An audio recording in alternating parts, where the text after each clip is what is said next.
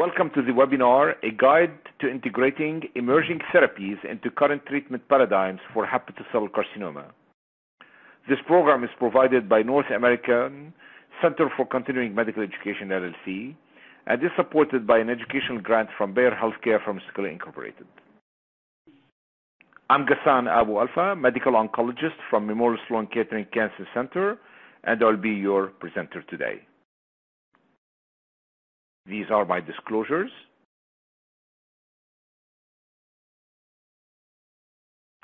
My goal in speaking to you today is to discuss emerging agents, including immune checkpoint inhibitor therapies that enhance survival for patients with HCC who have disease progression after sorafenib, evaluate the PK and PD profiles, efficacy, and adverse event data that are emerging regarding newer TKIs and IO agents as monotherapy and or in combination for management of HCC, and interpret recent results and ongoing clinical trials pertaining to therapeutic strategies designed to improve patients' outcome in HCC.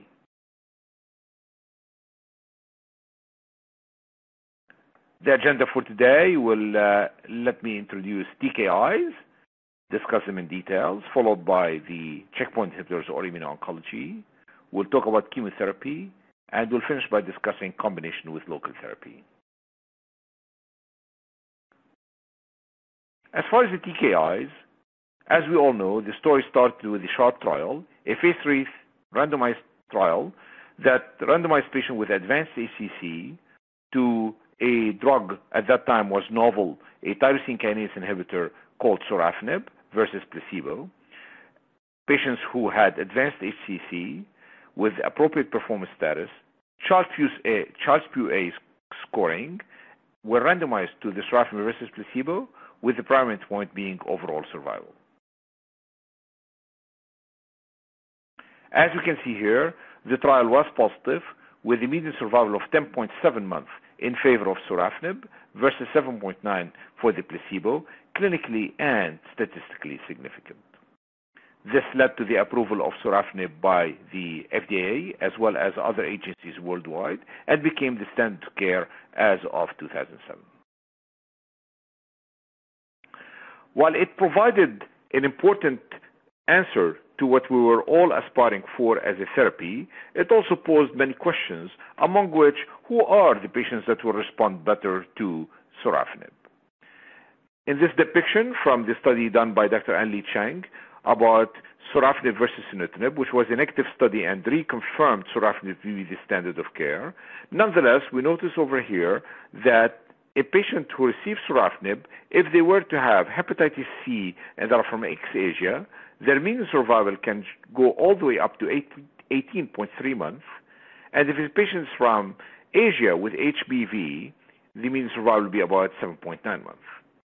Understandably, this does not mean but the drug, of course, work for everybody, but clearly it appears to be the outcome might differ based on etiology and ethnicity.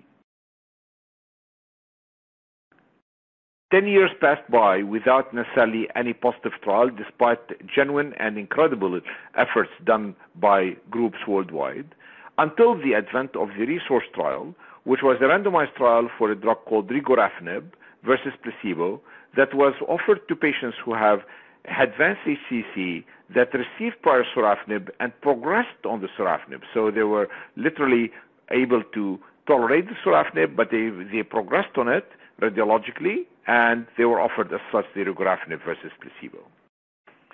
The trial was positive, as you can see over here, with a median survival of 10.6 months for the regorafenib versus 7.8 months for the placebo, again clinically and statistically significant.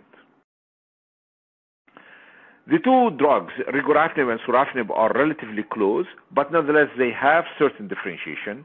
And interestingly enough, the uh, acquired resistance to sorafenib is driven by activation of IGF and FGF that might be important signals that the regorafenib can attack.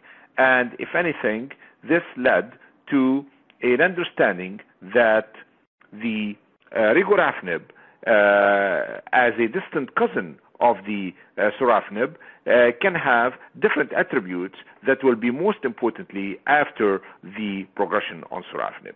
Interestingly, in an unplanned study, uh, it was seen that patients who received regorafenib as part of the RESORCE trial and prior sorafenib beforehand, the cumulative median survival for this population from the start of sorafenib till the progression of regorafenib was, and of course until uh, death, it was 26 months. A pretty impressive number that we should definitely acknowledge.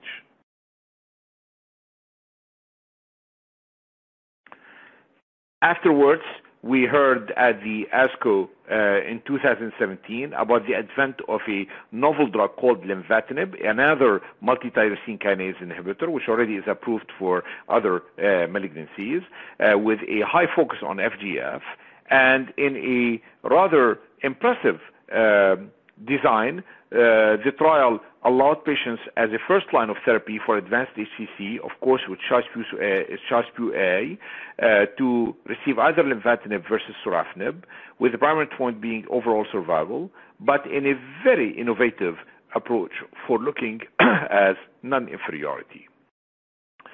The reason of the non-inferiority was not a attempt uh, specifically by the uh, sponsor, but we understand that the agency uh, has supported that approach, considering that with the advent of the many therapies, it would be appropriate to look for non-inferiority at that time.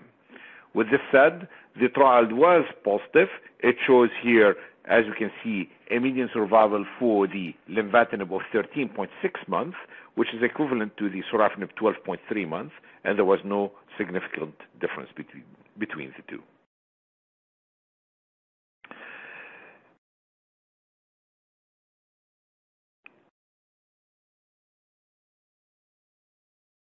add to the uh, equivalent uh, median survival between lenvatinib and sorafenib, uh, it was clear that uh, lenvatinib had certain advantages reported, including a doubling in the progression-free survival and also an impressive response rate by modified RECIST of close to 41 percent, and also by RECIST 1.1 close to about 25 percent.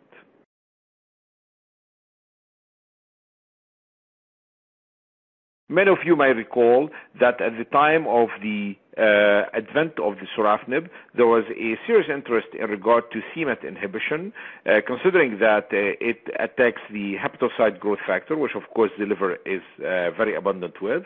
And as such, an effort was done with a multi-tyrosine kinase inhibitor with a c-Met activity uh, or inhibition called tivantinib. And as we can see here from a randomized phase 3 trial, in second line, tivantinib versus placebo, there was no difference, and if anything, so tivantinib did not work a very important note in regard to that study that it was specific to patients with high c-Met because based on a phase 2 trial, it was noted that patients with a c-Met expression, which is more than 50%, 3 to 4 plus by immunostaining, did not fare well without therapy, 3.8 month median survival, where the c-Met low patients had 9 month median survival. And as such, there was a uh, argument that the trial will be best fit for patients with poor outcome with the high c-Met, and this whom it was offered to. Another drug at that time was evaluated called cabozantinib, which, uh, as you can see here, was also studied in a phase 3 trial, uh, looking at cabozantinib versus placebo, uh, with the primary endpoint being overall survival. Uh, this trial, whom I had the honor of uh, leading with a excellent uh, team of colleagues worldwide was actually uh, offered for all patients regardless of the c-Met expression. This was our argument that uh, we cannot really determine how much of a c-Met expression is needed. At the same time, we don't have determination that the c-Met is the sole player for that drug because it's a multi-tyrosine kinase inhibitor. With this said, the trial was positive. It shows here a median survival for the cabozantinib of 10.2 months versus placebo 8 months, which was clinically and statistically significant. While the drug is already approved for other indications, I would not be surprised that it will also be approved for the indication in second line in HCC. A new advent uh, that uh, was reported at uh, ASCO this year, ramucirumab, another multi-TKI that was looked into the HCC population originally but was negative. However, a notion that for patients with high alpha fetoprotein more 400 might fare better. As such, REACH2 was a clinical trial that looked at the ramucirumab versus placebo in patients with advanced HCC who progressed on prior lines of therapy but has an AFP level at baseline of more than 400. And as we can see over here, it was positive with a median survival of 8.5 months for ramucirumab versus 7.3 months for placebo. No doubt that this advent of uh, multiple tyrosine inhibitor creates for us a rather a complex picture. Uh, here, as you can see, the big picture shows five agents with positive data, and uh, at least so far, two of them have been approved, being sorafenib and regorafenib. Uh, as you can see here, however, what to choose and how to choose will be very much dependent, could be on toxicity, but could be also based on biology talking about toxicity, uh, no doubt that sorafenib and regorafenib will probably share one of the common side effects include uh, which is hand-foot syndrome, which uh, no doubt uh, is uh, appropriately can be managed uh, by preventive approaches, including some emollient, emollient creams and, of course, some repeated um, evaluations, and of course, uh, dose reduction and interruption as deemed necessary. Uh, I would not necessarily say that this will be a adverse event that will be limited the use of the drug, of course, except if it's not taken care of appropriately, or of course in the uh, uncommon uh, instances where it could be uh, rather pretty advanced. Lenvatinib has the problem of the hypertension, which uh, definitely should be taken care of, but uh, thankfully this will be easily manageable anyway. And cabozantinib has the fatigue, and ramucirumab is multi-TKI again with multiple side effects, yet we are waiting yet to see the details when they are reported. As far as activity, uh, no doubt the sorafenib, the hepatitis C story, which I mentioned, could be a favored approach, even though the drug can work for everybody. The regorafenib prior to sorafenib is a requirement, and the lenvatinib uh, no doubt has multi approaches in regard to therapy, and I think the focus on the high response rate will be very valuable. The cabozantinib is still yet to be studied in details, yet uh, uh, no doubt that the uh, up to two lines prior therapy will be a valuable point, and of course the ramucirumab with the high alpha fetoprotein story. It has been a fascinating uh, year uh, in 2017, and uh, if anything, not only that we had the advent of multiple TKIs, add to them uh, two that were reported in 2018, being cabozantinib and uh, uh, ramucirumab, uh, reported as positive and still waiting approval. But also, we have the advent of the checkpoint inhibitors, which are reported over here with the phase two trial of nivolumab that at that time was more concerned about the potential for the side effects from the nivolumab. And as you can see here, the early study looked into patients without viral hepatitis versus hepatitis C versus hepatitis B. But interestingly, with the advent of the study and the expansion to the multiple cohorts shows very clear from this swimmer plot that patients did respond regardless of the etiology actually based on that data, which actually reported a response rate in the range of 16 to 20 percent, the FDA gave a uh, uh, conditional approval for nivolumab pending the advent of this phase 3 trial looking into nivolumab versus sorafenib, uh, which we are waiting for uh, to be reported. Checkpoint inhibitors were not only evaluated in the first line setting, but also in the second line. And similar to the uh, uh, nivolumab phase 2 data. There has been data on pembrolizumab in phase 2 that was reported already multiple times, but again, awaiting for the phase 3 trial that's looking into pembrolizumab versus placebo in the second line setting.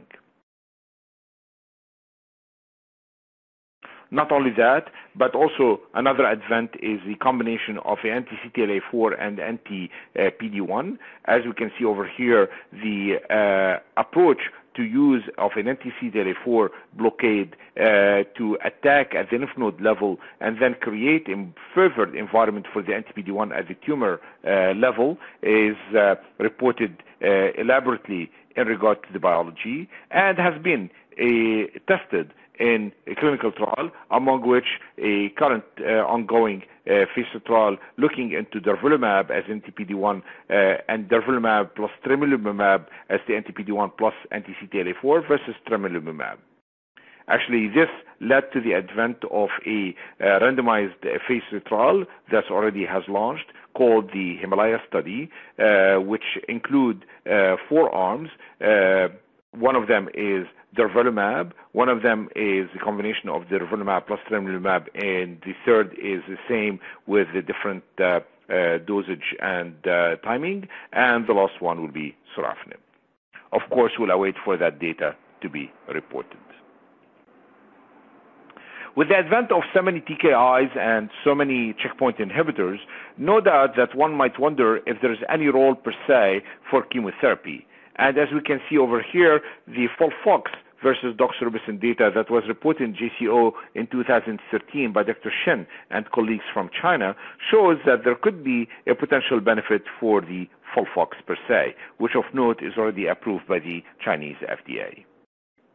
The reason we got interested in this specific therapy is because we attempted to use ADI-PEG 20, which is an arginine deiminase that will remove arginine from the cells, which is an essential amino acid that will, uh, no doubt, with its removal, cause cell death.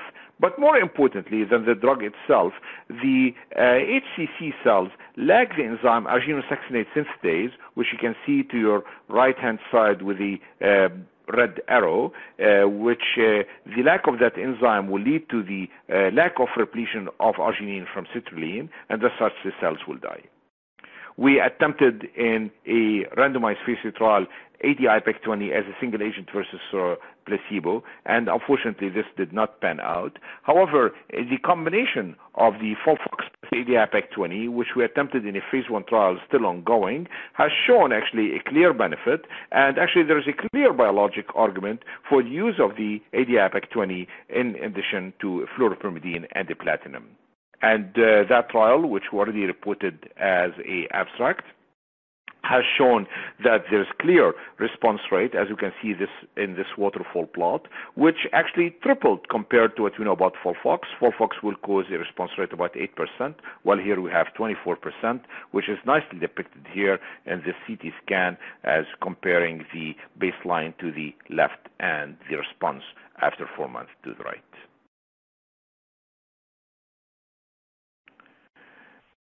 An attempt for the combination of uh, local therapy plus uh, systemic uh, agents have been ongoing for a long while. We can, uh, of course, quote the SPACE study that looked at the combination of tyrosine TACE or um, the transarterial chemoembolization plus sorafenib versus TACE alone. Unfortunately, they did not show any improvement in outcome, as you can see over here, looking at the overall survival. This was also reported the same way, not to be beneficial in regard to in a study reported from the UK called TACE2. Uh, and however, uh, at this year ASCO, we heard about the TACTICS trial, which was a phase two a trial of TACE plus sorafenib, which interestingly showed a uh, evident improvement in regard to the uh, time to untreatable progression, a new definition that we are not necessarily have experience with, that showed an improvement in favor of the TACE plus sorafenib. The median TTP was also improvement, yet the overall survival was not reached. This definitely will at least bring a revisit to the uh, TACE plus sorafenib, even though for now I would not necessarily recommend it until we have a better understanding of the tactic study because of the uh, uh, trials that I showed, which is the SPACE, and the one I spoke about, which is the TACE 2. A similar attempt is being looked for the combination of the uh, Theraspheres, uh, the uh, yttrium 90 based radioembolization plus sorafenib, and despite the first attempts of compare, comparing the uh, Theraspheres to uh, sorafenib that did not work. A combination of the two uh, will await for the results of that SORAMIC trial. Not only TKIs are being looked at in regard to combination with local therapies, but also the checkpoint inhibitors are. We can see here effort that was reported on tremelimumab with different forms of local therapy that showed rather suggestive of an improvement in regard to outcome. And if anything, a current ongoing trial of TACE plus nivolumab is underway. As we can see here, this not really based on different dosing, but rather different timing, where the uh, nivolumab will be given after the TACE, before and after the TACE, or through and through. And we are waiting for the results of that trial.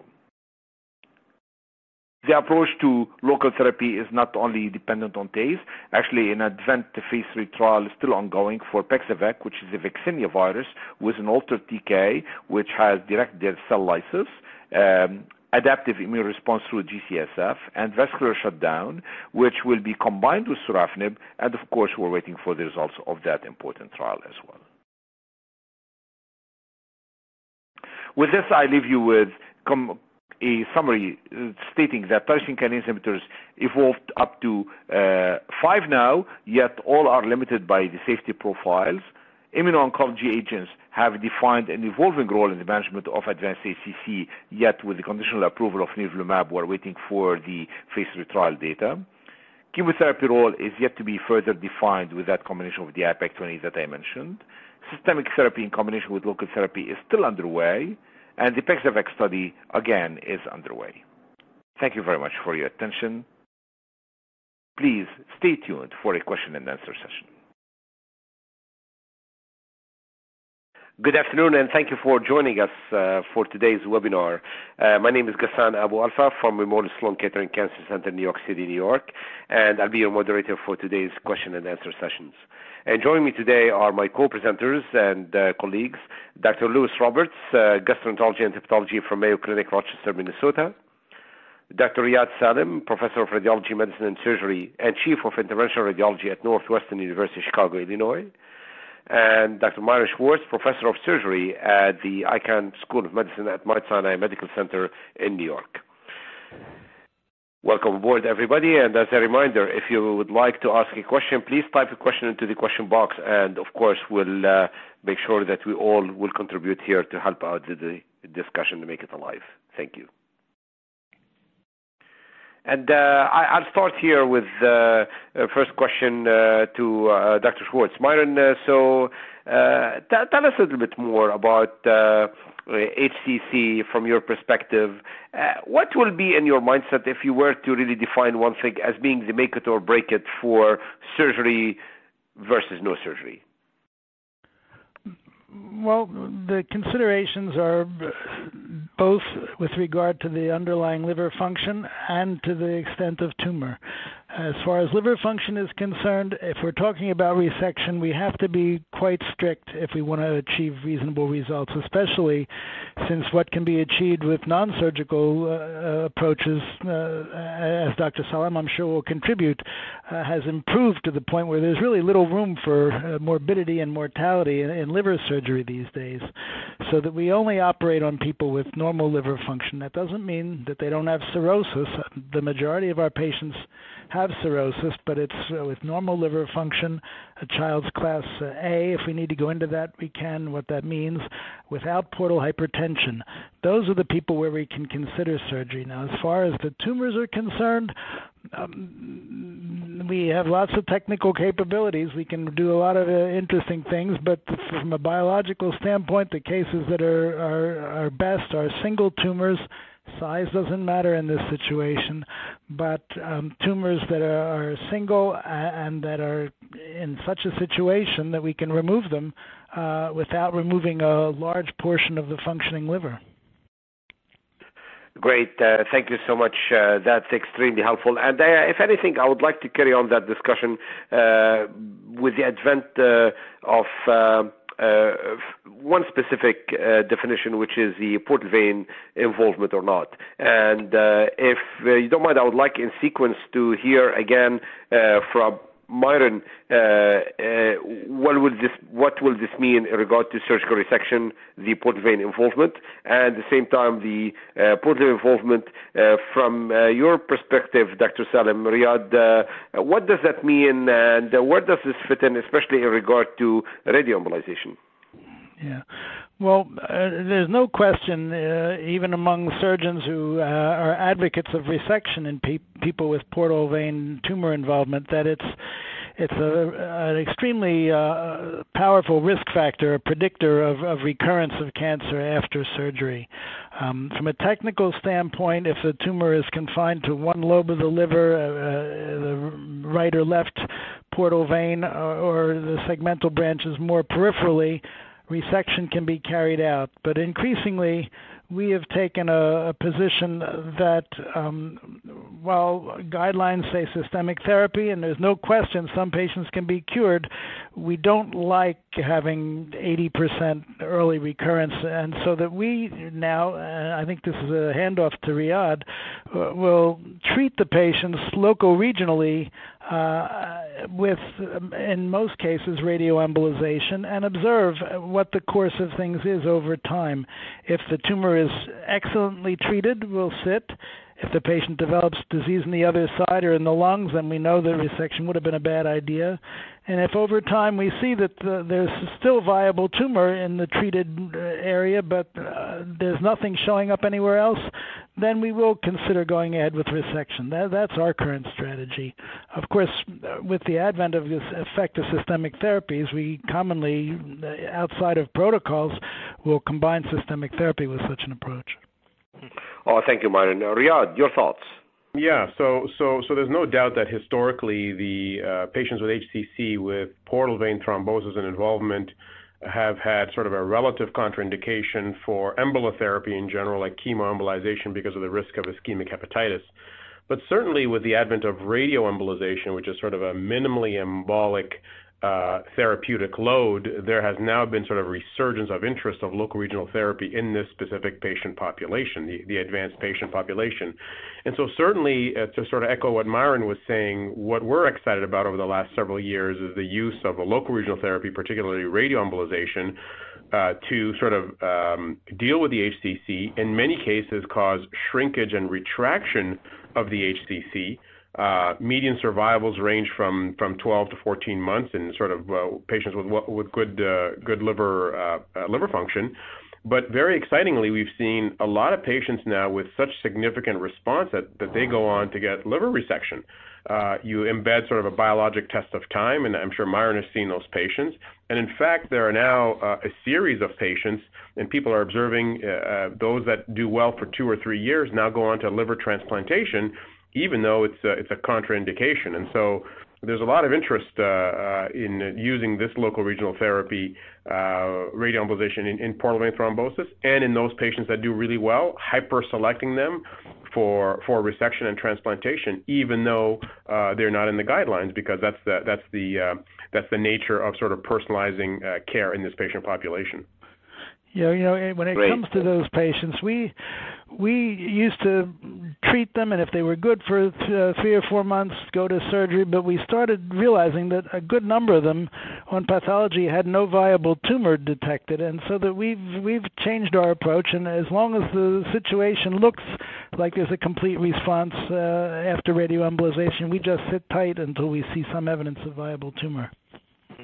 Great. Well, thank you both. This is extremely helpful and very guiding. And uh, we'll switch subjects a little bit. And uh, we had a great question here that I would love to uh, hear the thoughts of uh, Dr. Roberts uh, Lewis. Uh, what's the place of immunotherapy in the treatment of patients who are waiting for a transplant?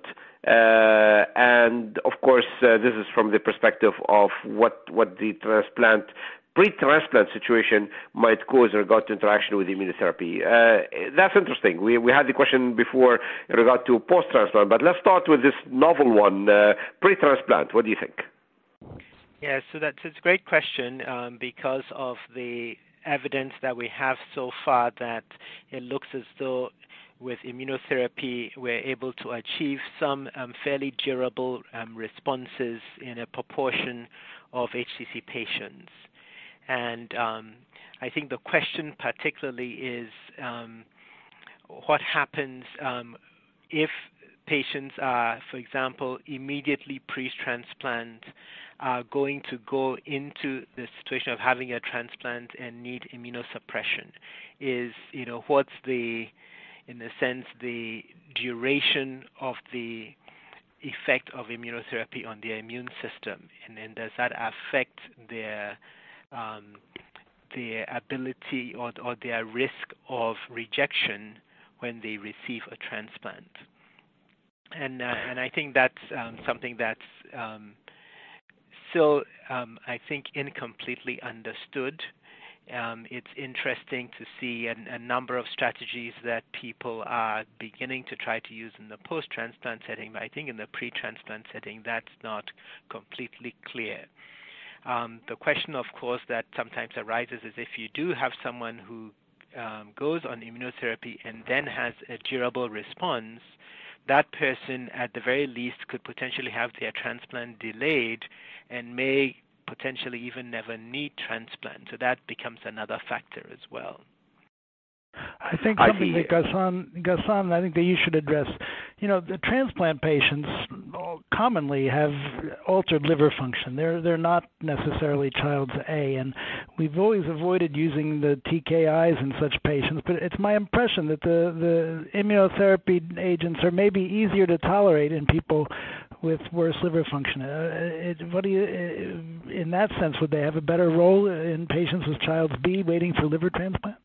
Absolutely. And actually, along that line, I would like to ask you, Myron, uh, uh, another question.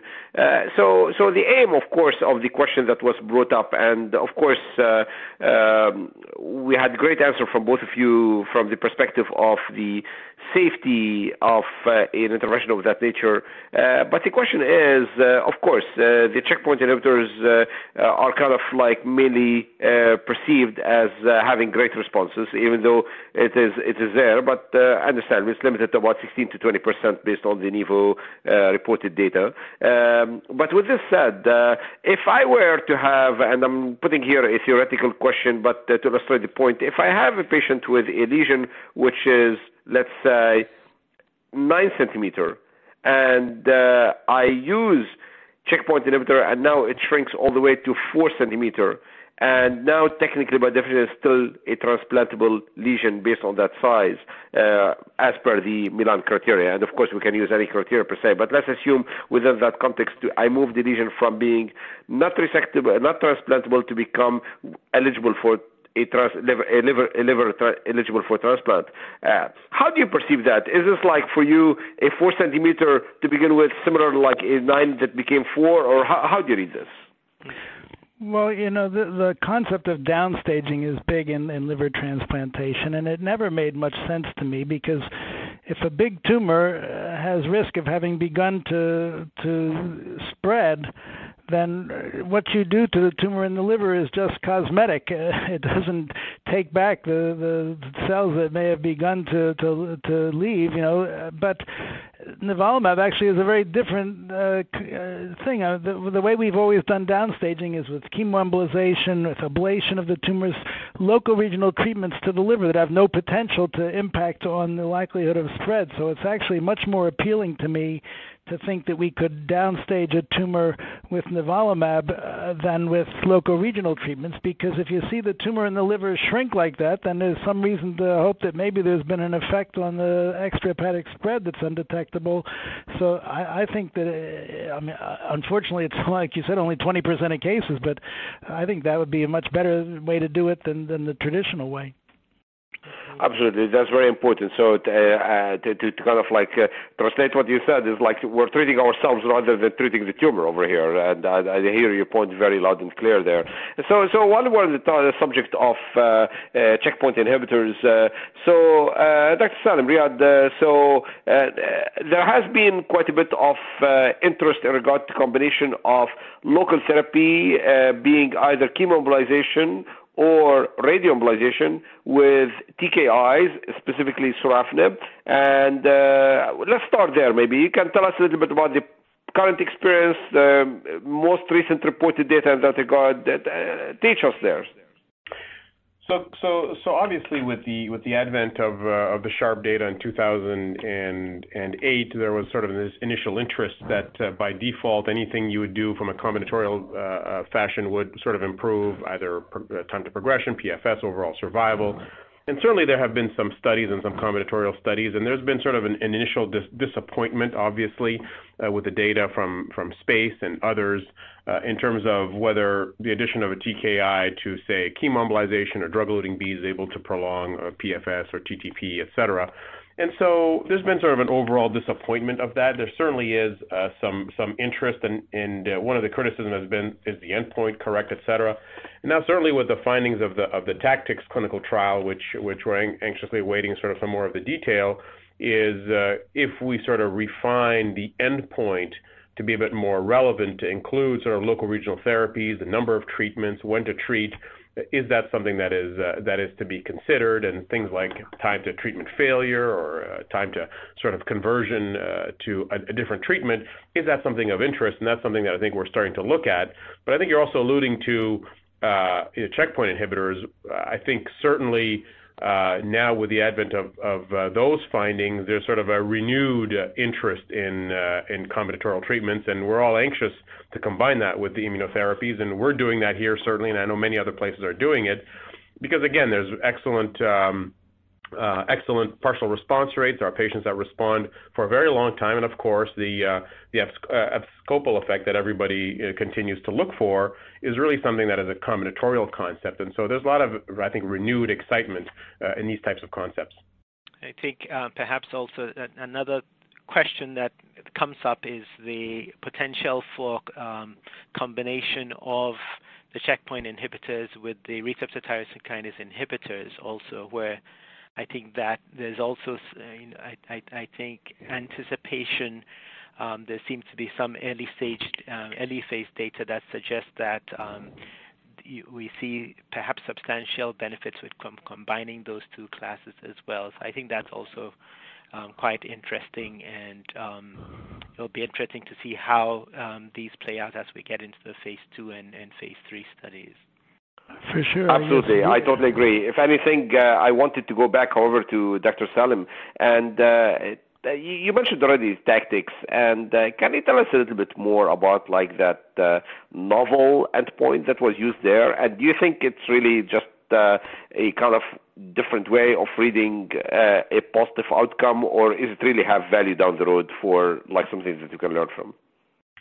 Well, I think time is I think time is going to tell on on on that endpoint, which is I think if I remember correctly, sort of a combination of of uh, you know how long it takes to change treatment and uh, and uh, how long it takes to fail the particular therapy, the embolotherapy that you're applying. And I think there's relevance to that. I think the idea that you can treat with a certain type of therapy and, and prolong that amount of time, I think certainly makes some sense. Is there a component of that that is sort of morphed and modified uh, to fit sort of the therapy? Probably, but that's no different than using, say, mRECIST criteria for HCC or PERCIST criteria for uh, for for PET scanning uh, findings. So I think there's a combination uh, here, uh, and I think again time will tell. I think we need to get that data uh, from Japan uh, validated uh, by another center. Uh, but the, the the philosophy or the need to think about looking for novel endpoints, I think, is clearly there because we've seen some failures of using TTP, and the initial enthusiasm about it translating to survival benefit hasn't really panned out. And of course, local regional therapies and immunotherapies cause unique things like pseudo progression. Uh, and uh, and um, the need to wait even though the lesions are getting larger and changes in vascularity. So I think the spirit is there. I think there needs to be some more refining of that, but I think the spirit of of trying to develop novel endpoints that are relevant and relevant for patients and move the field forward certainly are probably there. I hear you. So let's go back to uh, the current uh, uh, novel therapies uh, that uh, the whole presentation was about. And uh, remember, we moved from sorafenib, as many of us already have reported or, or, spoke about, and now we have regorafenib in second line. We have lenvatinib potentially in first line. We have cabozantinib potentially in second line. We have ramucirumab potentially in second line with AFP more than 400, and we have, of course, already the conditional approval for nivolumab in second line.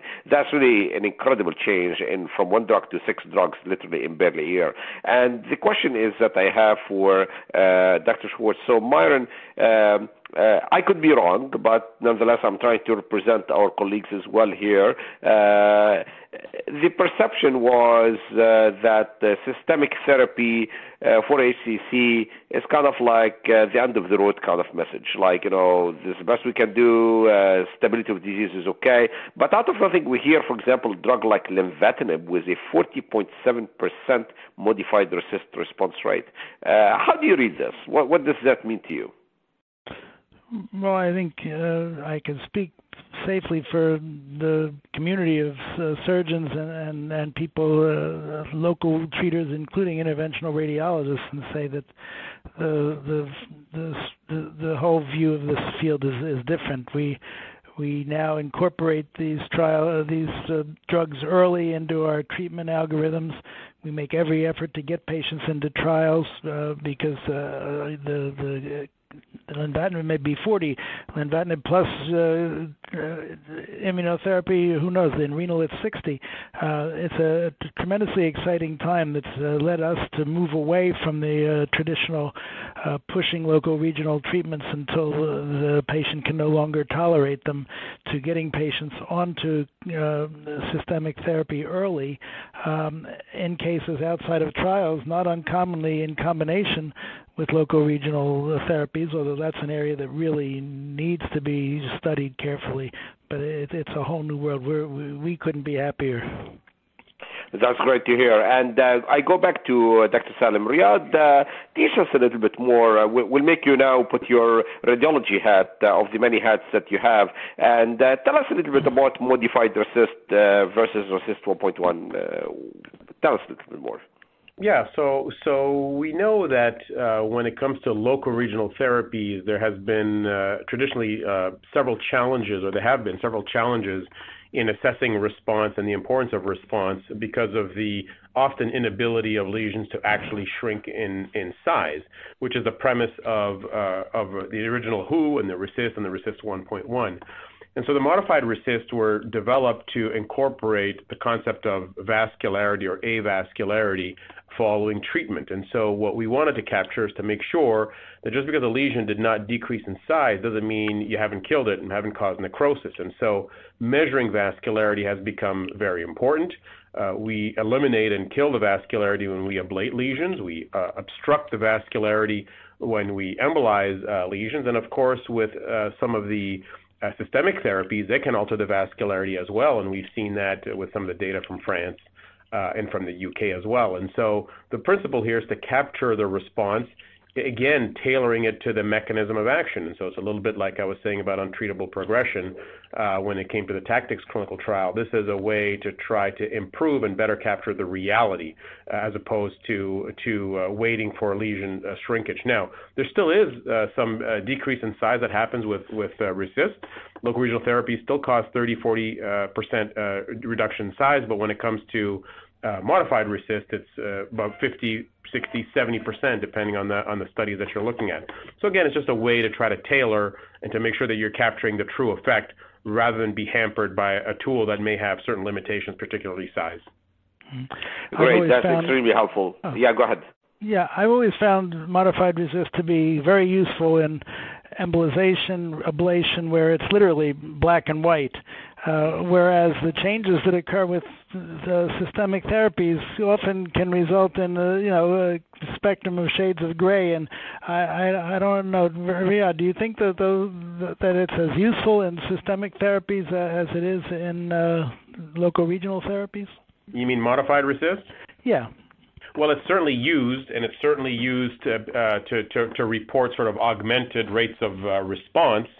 My only concern with systemic therapies, and I've observed this here, uh, is that it can often be artifactual uh, and the vascularity can return quickly after the agent is discontinued. I'm sure Ghassan right. and Lewis That's have seen that. And so, and so, if if something is avascular on an agent, and then four weeks later all the vascularity returns, because you discontinued an agent, then you can't really call it necrosis because it really wasn't necrotic; it was just flow artifact. But I, I, I, I, uh, I hear, uh, I agree with you. I hear sort of a little bit of the skepticism. It's being studied, but but I think it's something that we have to watch out for. I, I hear you both loud and clear in that regard. Even though, interestingly, for example, in the lenvatinib data, it's not like the RECIST 1.1 was any worse. It was like close to about 25%. But with this said, I go back to uh, uh, Dr. Uh, uh, Roberts. Uh, so, Lewis, uh, one of the probably most commonly asked question at the moment, and already we were asked that, uh, and I'm sure we're all approached with the same question, is how to pick and choose between the different TKIs. And let's start at least from one perspective, and we might tackle others based on what questions we get. But let's start from the perspective hepatitis B versus hepatitis C. What does that mean? Are they really just a different flavor of the same disease? Are they different disease to begin with? And uh, what does really the outcome will depend on uh, for those two uh, based on a specific TKI? Yes, that's a, that's an excellent question. I think the uh, the data is still in in, in, in flux or in development. But for example, you know, some of the early data that we had with sorafenib, you know, we had, got a fairly strong suggestion that um, indiv- individuals who um, had hepatitis C appear to be more likely to have responses than individuals who had hepatitis B. Even though if we look at the trials that were done in um, in um, that had the worldwide trial versus the Asia um, trial, the Asia trial had a preponderance of patients with hepatitis B induced cancer and still showed a significant benefit. So clearly, you know, all patients show a benefit, but it seemed as though those with hepatitis C in some ways had um, a, a, a, got a preferential benefit. Uh, why is that? Well, you know, there's data that suggests, and, and, and, and this is where the, the region where the cancer is occurring also seems to be important. We know that, for example, that individuals in Asia are more likely to be exposed to aflatoxin, more likely to have p53 mutations, and um, and so that there are likely to be differences in the profile of mutations that their tumors have and other aberrations compared to um, individuals in other countries. And maybe that's part of the underlying um, difference in pathogenesis that's been reflected by differences in response.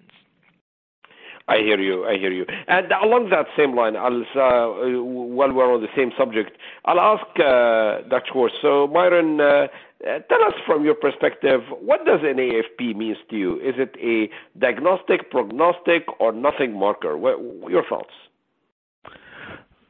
The the main value of alpha fetoprotein at this point, I think, is being increasingly recognized as a prognostic marker as opposed to diagnostic. Although um, it, it, I think now that hepatitis C is being cured, and we have such a reduction in the uh, number of patients with falsely elevated AFPs due to uh, active hepatitis C, um, it, it's more useful in the screening and surveillance role uh, as well. Maybe Lewis can comment on that; it's his expert, expertise. But uh, in the transplant world, for example, the criteria for eligibility have been altered this year to incorporate uh, alpha fetoprotein. Patients with alpha fetoprotein levels over a thousand are not eligible for priority on the transplantation uh, waiting list, even if they have tumors within the size and number criteria that would enable them to uh, have priority. If the tumor is treated,